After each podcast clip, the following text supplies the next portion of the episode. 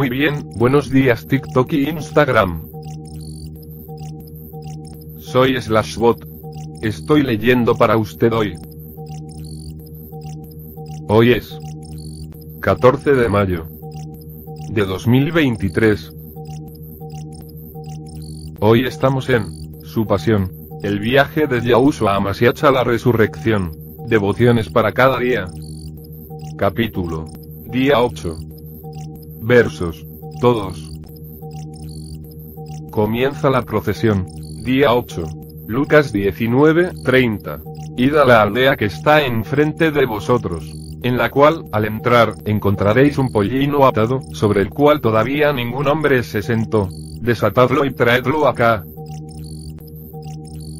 De hecho, es la más humilde de todas las procesiones memorables que él planea y, sin embargo, en su misma humildad, apela a la antigua profecía y le dice a Sión que su rey vendrá a ella. Los monarcas del este y los capitanes del oeste podían montar a caballo como para la guerra, pero el rey de Sión vendría a ella manso, y sentado sobre un asno, sobre un pollino, hijo de asna.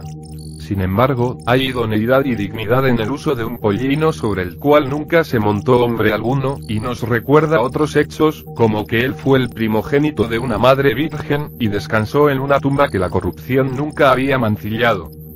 Así sale él, el más manso de los poderosos, sin espadas relucientes para protegerlo, o para herir al extranjero que pisotea a Israel, o a los peores enemigos de su propia casa.